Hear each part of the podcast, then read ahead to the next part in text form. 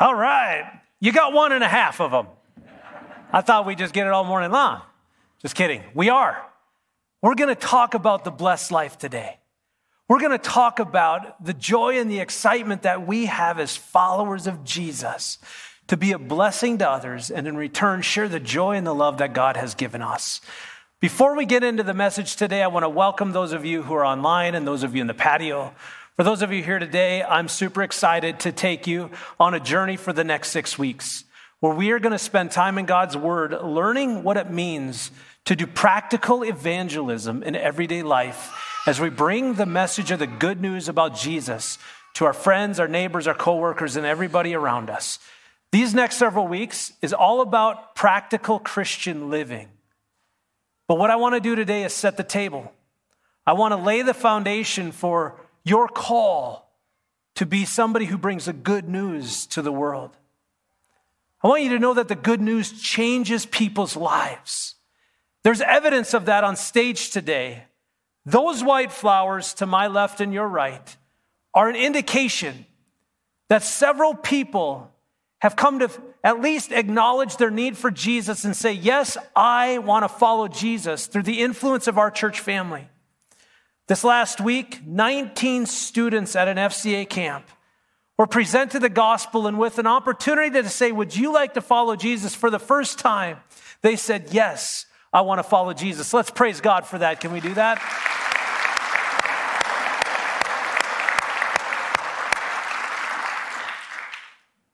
There's more than 19 flowers there, though, because two of those flowers in there indicate that last weekend, as we celebrated the resurrection and the hope that it brings to our lives, we had two adults who were given an opportunity to say yes to Jesus. They said, For the first time in my life, I'm going to say yes to Jesus and follow him too. Let's praise God for that. Amen.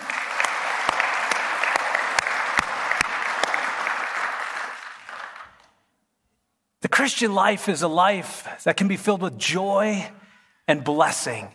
That's the life that God wants us to live. It's the life that God wants us to share with the world around us.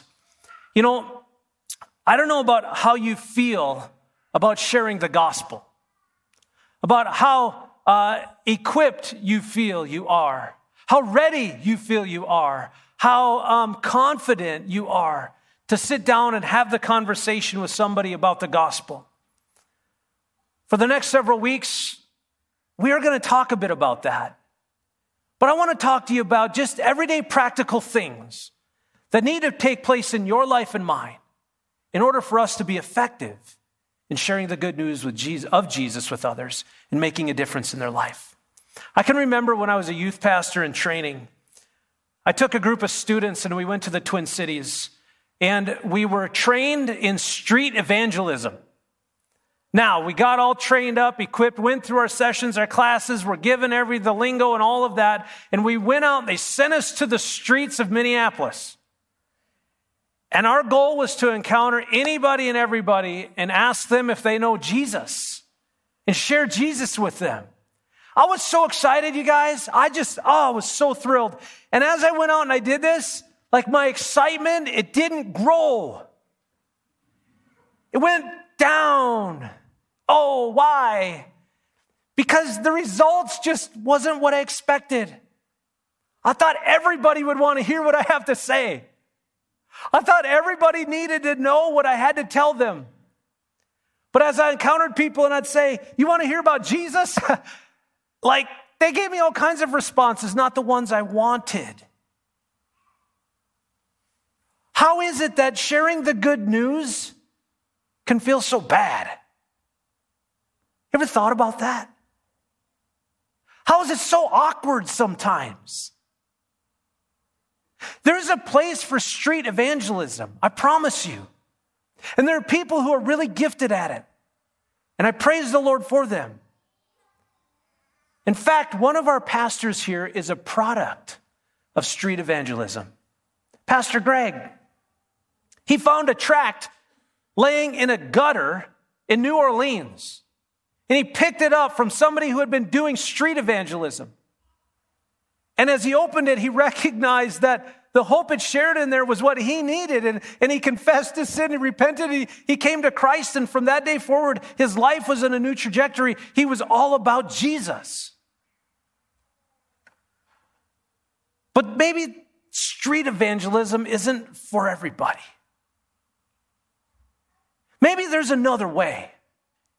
You know, there was two groups of missionaries. They were trained up and sent into Thailand. And they were there for 2-year assignment. The first group was sent in to be converters. Walk and talk as many converts as you can. At the end of 2 years, they had one. There was another group of missionaries. They were trained and sent into Thailand, another region. And their goal was to be a blessing to people, to make friends, meet them where they're at, and serve them with the needs they had. At the end of two years, 48 converts.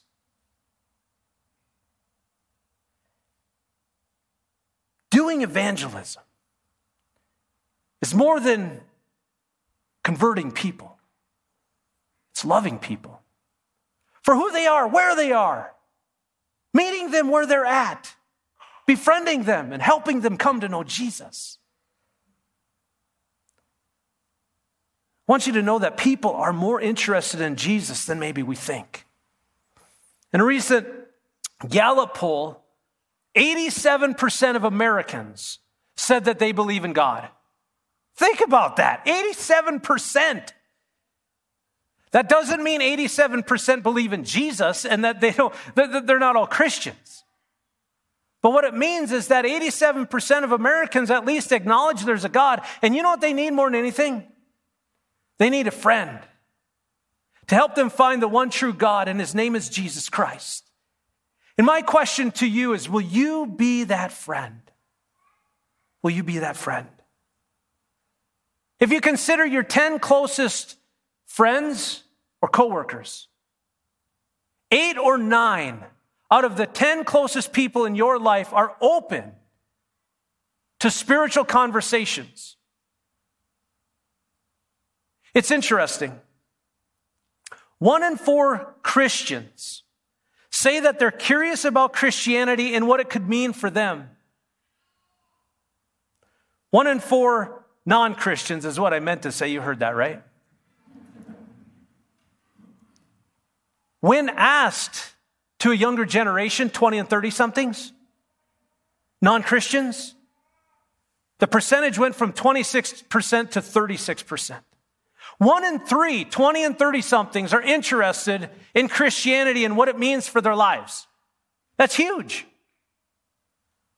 Here's the kicker 79% of unchurched people agreed with the following statement I don't mind talking to a friend about their faith if they really value it.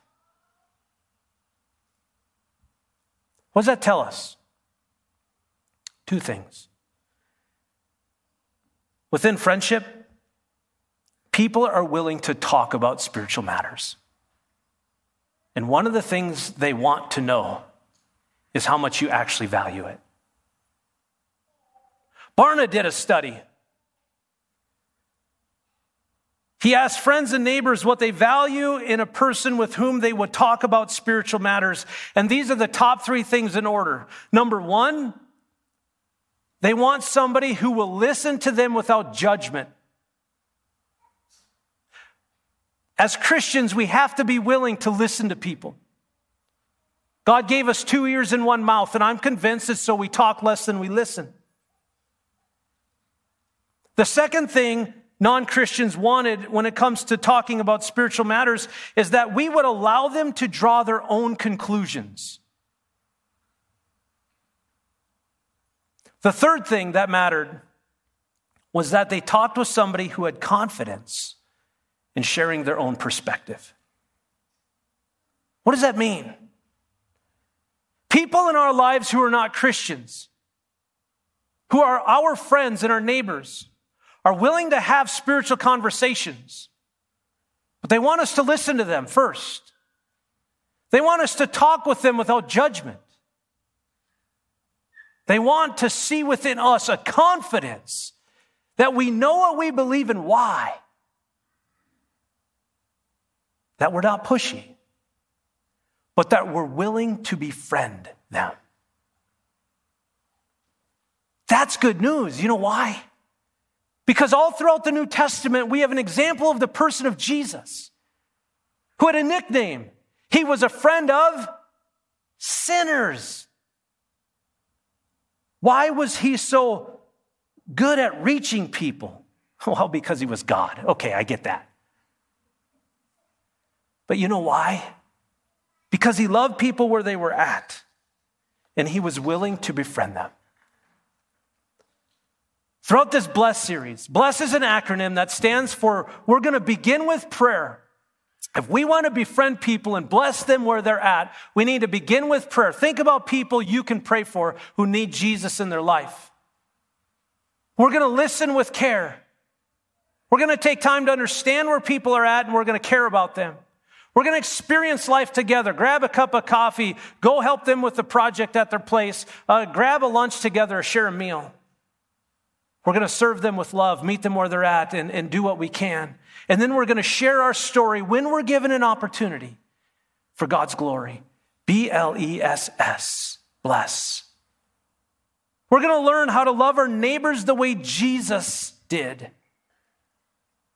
I want to help you avoid um, making the good news complicated. Because sharing the good news should simply come from our heart not from a script that we memorized. We need to learn how to avoid the awkward conversations because the gospel was meant to be shared and experienced through everyday rhythms and normal routines of life. We're going to learn these five simple ways of the blessed life so that we can be a blessing to others. Lastly, we're going to learn together what God's part is and what our part is. God is the one who converts people, we don't. We're called to love people and to share the joy and the good news of Jesus. We're called to serve them, listen to them, be their friends, and along the way, watch God work as He changes people's lives. Bless. It's an intentional pathway for people of all ages, both young and old, who are followers of Jesus, to become like Jesus, so that we can join with God in the mission of Jesus in this world.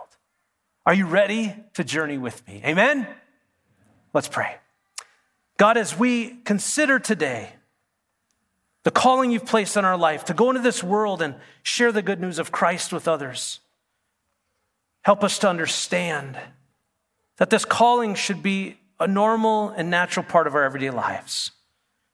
As we open your word now, encourage us, I pray, in Christ's name. Amen. It was in the final hours of his life that Jesus prayed a prayer, and we read about it in John 17. He was with the disciples in the upper room. They just finished the Last Supper. They left. They were headed to go across the Kidron Valley. They were going to enter a place called the Garden of Gethsemane. But before they got across the Kidron Valley, Jesus took time to teach his disciples. And in John chapter 17, we have the longest prayer known that Jesus prayed, at least in Scripture. And one of the realities of this prayer, what it reveals to us, is it reveals that Jesus not only prayed for the disciples of his day, but he prayed for the disciples that would be in the future. That's you and me. The other thing that Jesus prayed during this time reveals to us his heart and what he truly wanted for us as his disciples. In this prayer, we notice what it is that Jesus is asking God the Father to give to us. And in John 17, 13, it says, I told them many things while I was with them in this world, so that they would be filled with my joy. You know what God wants for you? He wants you to live a life full of joy. He wanted that for his disciples then, he wants that for his disciples now. If you are a Christian, a follower of Jesus Christ, then God wants you to experience the fullness of joy he has to offer you. What Jesus is actually saying gets a bit lost in translation, and, and what he really is saying is so that they may have the pleroma of joy. Pleroma in the Greek is a, is a word that describes the fullness in the greater context of this prayer, Jesus is talking about the joy he has because of the, the fullness or the oneness he has with the Father and the Spirit and himself as one. The difference between a pleroma of joy and a regular old joy is the difference between a well and a cup of water. Jesus wants you and me as Christians to experience a well a wellspring of life that is within us, filling us, overflowing within us, a pleroma of joy. So, how do we do this? The answer might surprise you. Here in John 17, Jesus says that not only does he want us to have this fullness of joy, but he tells us that we can gain it through the Word of God that fills us up, and through the mission of God that sends us out. Here in John 17, verse 18, it says, Just as you sent me into the world, I am sending them into the world. It's simple, yes, but it's powerful. Why? Why did Jesus have so much joy in his life? Because he and the Father and the Spirit were one. And what did he recognize at the end of his life? He was faithful to the Father, doing the Father's will, and the result of that was joy. The reason Jesus had all this joy was because he was a man on a mission. And you know what God wants for you and me as his people?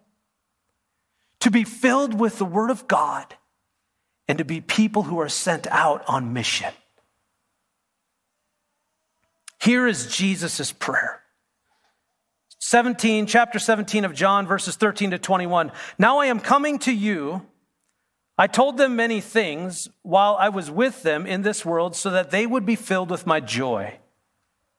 I have given them your word, and the world hates them because they do not belong to the world, just as I do not belong to the world. I'm not asking you to take them out of the world, but to keep them safe from the evil one. They do not belong to this world any more than I do. Make them holy by your truth. Teach them your word, which is truth. Just as you sent me into the world, I am sending them into the world. And I give myself as a holy sacrifice to them so that they can be made holy by your truth. I'm praying not only for these disciples, but for all who will ever believe in me through their message. I pray that they will be all one just as you and I are one, as you and I are, as you are in me, Father, and I am in you. And may they be in us, so that the world will believe you sent me. Wow. The unity of the body of Christ is one of the ways upon the which the world will see that the message of the gospel is true. We're to be filled up with the Word of God, which sanctifies us, and then we're to go out on mission. And when we do all of this, we will experience the pleroma of joy that God is talking about that He wants us to have. If you're taking notes today, point number one is simply this joy and mission are intimately connected. Do you ever wonder why your life lacks joy and purpose? May I suggest that maybe, just maybe, You've never found the purpose in your life for being on mission for Jesus. That maybe your lack of joy, your lack of purpose is because your life is all about you. God made us for mission. He called us to something higher than ourselves, greater than ourselves. When we focus on building our kingdom, our lives, when life's all about me, we can never be about God. We need to give up our small ambitions in life, the pursuit of happiness, the fancier cars, the bigger homes, the nice vacations. We need to understand that we were meant for something greater. We were meant to be on mission for Jesus. You're on mission when your comfort, your convenience, and your security become second in your life to a larger cause. You're on mission when someone or something is more important than just your happiness and your needs. You're on mission when you live for a cause more important than yourself and when you're willing to sacrifice everything your comfort, your convenience, and your security for this reason so that you can make a difference in this world. When we do that, something comes alive in us. If you've ever sacrificed your life to the point that you recognize how God is using you to meet somebody else, something comes alive in you that you almost can't explain. Isn't that true? You recognize it's no longer about me, but God, it's really about you. And how is it that you could use somebody like me to do something significant for you? One of the greatest stumbling blocks for any one of us being used by God is ourselves. It's so important that we're willing to set it all aside. Now, so you don't leave grumpy. I want you to know something. There's nothing wrong with a good career. There's nothing wrong with making a lot of money. There's nothing wrong with having a nice big house or having fancy vehicles. There's nothing wrong with that stuff. The question is, is what are you doing with it? And a more important question would be this What is it doing to you? God wants us to be on mission for Him. If the pursuit of your life is happiness, I can assure you of this you won't be happy. If you are the most significant person in your life, you are going to find throughout your life in the pursuit of being significant, that you're more and more insignificant all the time. If we build our kingdom, we always fall short. But when we join God in mission, we will find that there's something greater than ourselves, and it's living the mission for God. A life on mission, it's not easy. It's not convenient, it's not comfortable. God's going to send us to hopeless and helpless people. We're going to have to just give up some things so that we can help somebody else find the joy that we have. Point number two Jesus saves us for mission. You know, it's true that when we get saved from our sin, we're saved from something, but we're also saved for something. And what we're saved for is to be on mission for Jesus, to share with others the good news of what we have received. If you think that Christianity is a private matter between you and God, then you have not encountered the God of the Bible. Because when you encounter the God of the Bible, you recognize that not only has salvation come to your life, but God does something in you.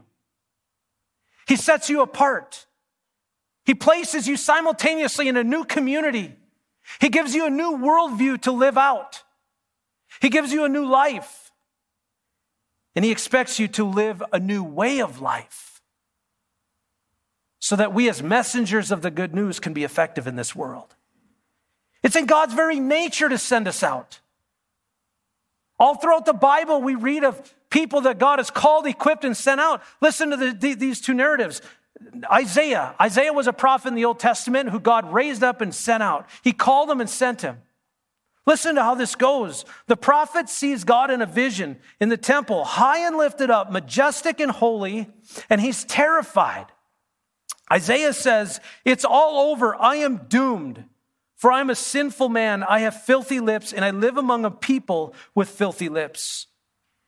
Yet I have seen the King, the Lord of heaven's armies. Then a seraph takes a coal from the altar, a hot coal, and he places it on the tongue of Isaiah. And Isaiah is immediately forgiven. Then God says, Whom should I send as a messenger to this people? Who will go for us? Isaiah responds, He says, Here I am, Lord, send me. Not only is Isaiah healed and forgiven, but God sends him out immediately. If you think that you're inadequate, if you think that you don't know enough about the Bible, if you think that you're not ready to be sent out on mission for God, take this gently, you're wrong. All God needs from you is a willingness to go. And God will give you everything you need along the way. Consider Abraham. Genesis chapter 12, verses 1 to 3.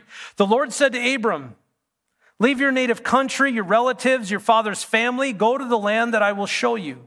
I will make you into a great nation. I will bless you and make you famous, and you will be a blessing to others. I will bless those who bless you and curse those who treat you with contempt. All the families on earth will be blessed through you.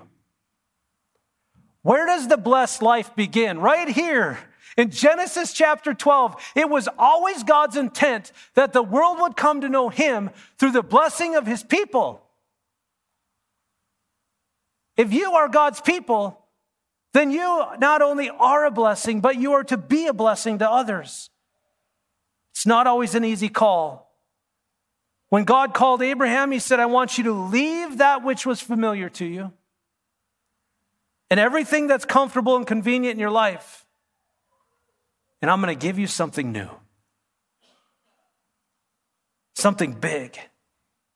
Living on mission is rarely comfortable and it's rarely convenient.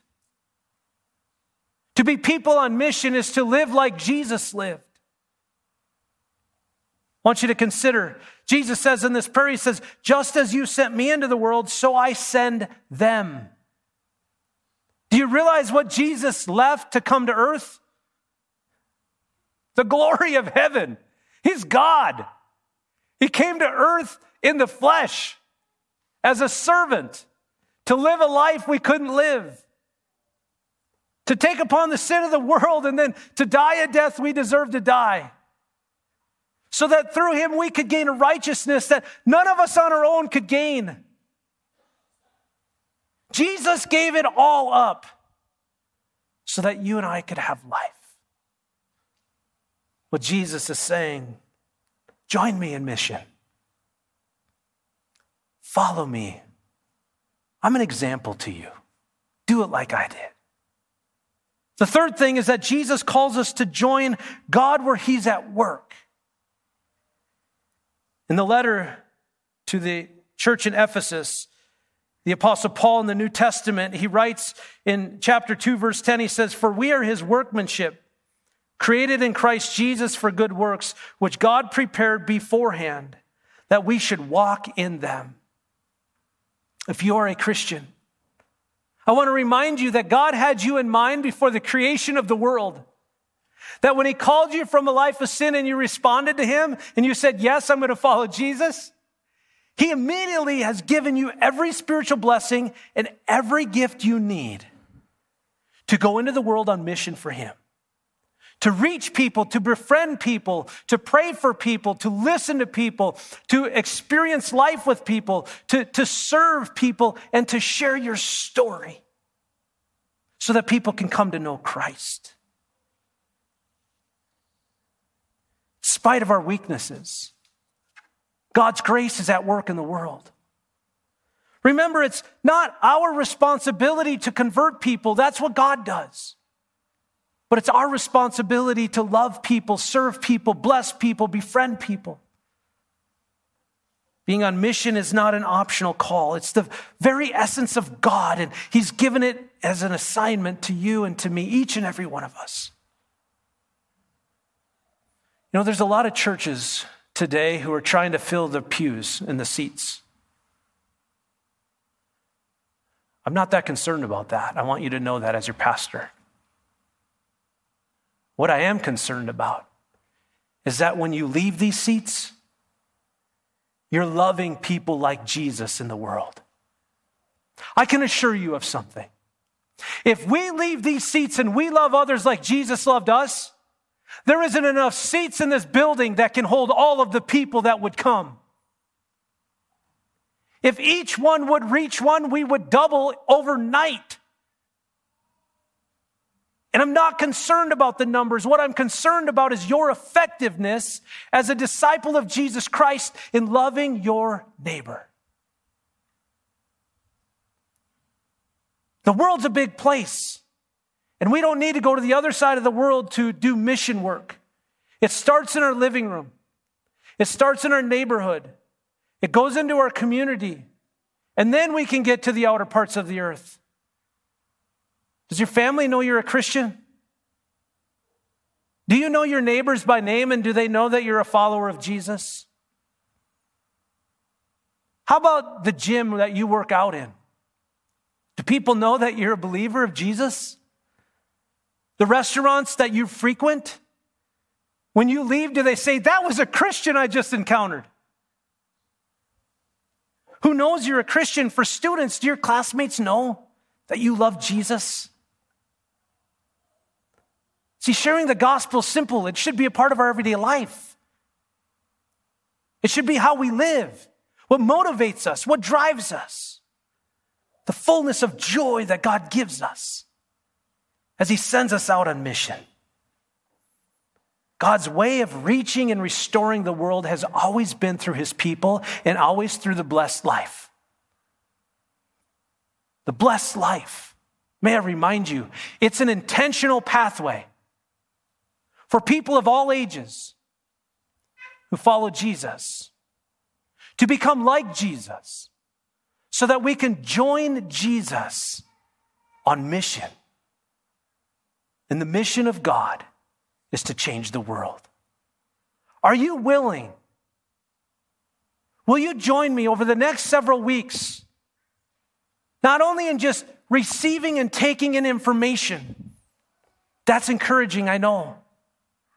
But what I'm asking for is for you to put into practice the very things that I will be teaching you. I promise you, it's not just for you, it's for me too. And I can assure you, I will lead you by example. I will not ask anything of you that I myself will not do. But I'm going to ask you to do. Because unless we do, we won't be on mission for God. These intentional practices, they can change the world. Who is it in your life that you need to be praying for? Close connection. Now, I don't want you to get overwhelmed by thinking you have to do this in all areas of your life. Let me compartmentalize it to begin with. Maybe it's at the gym. Maybe it's just at school. Maybe it's at home. Maybe it's your one neighbor or two neighbors. Maybe it's in your workplace. Pick one area of your life that you know somebody who needs to know Jesus, write their name down and pray for them. Be intentional about seeking them out so that you can listen to them. Encourage them to be a part of a cup of coffee conversation or go to lunch, experience life together, BLE. Find out a need in their life and reach out and serve them in some way. Now we're S. And our final S is after you've listened and they're interested in your story, share your story for God's glory. It's not hard, it's practical, it's inconvenient, it's difficult. We're not here to convert people, we're here to make friends. And we're here to be a blessing to others. Remember, the church doesn't exist just for you, it exists for the world so that the world can see Jesus. The unity of the body of Christ active in the world is the representation of the hands and the feet of God at work, loving people. For the next six weeks, join me in being a blessing to somebody. Will you do that? Amen. Amen. Father God, thank you. Thank you for your ever loving kindness, for your goodness for your grace and for your Son, Jesus Christ, who makes all the difference in our lives. Lord, as we're brought to a place today of understanding that, God, through your Son Jesus, you prayed for us as, as disciples of you, God, that we would be one, unified in heart, mind, and soul that we would experience the fullness of joy that can come in knowing you. God, that this, this joy and, and mission, that they're connected. That we're called to be on mission, and that we're called to join you where you're at work, letting you do the converting, letting us do the loving. Help us to put into practice every day these simple practices of the blessed life so that we can make a difference and change the world. In Jesus' name, amen.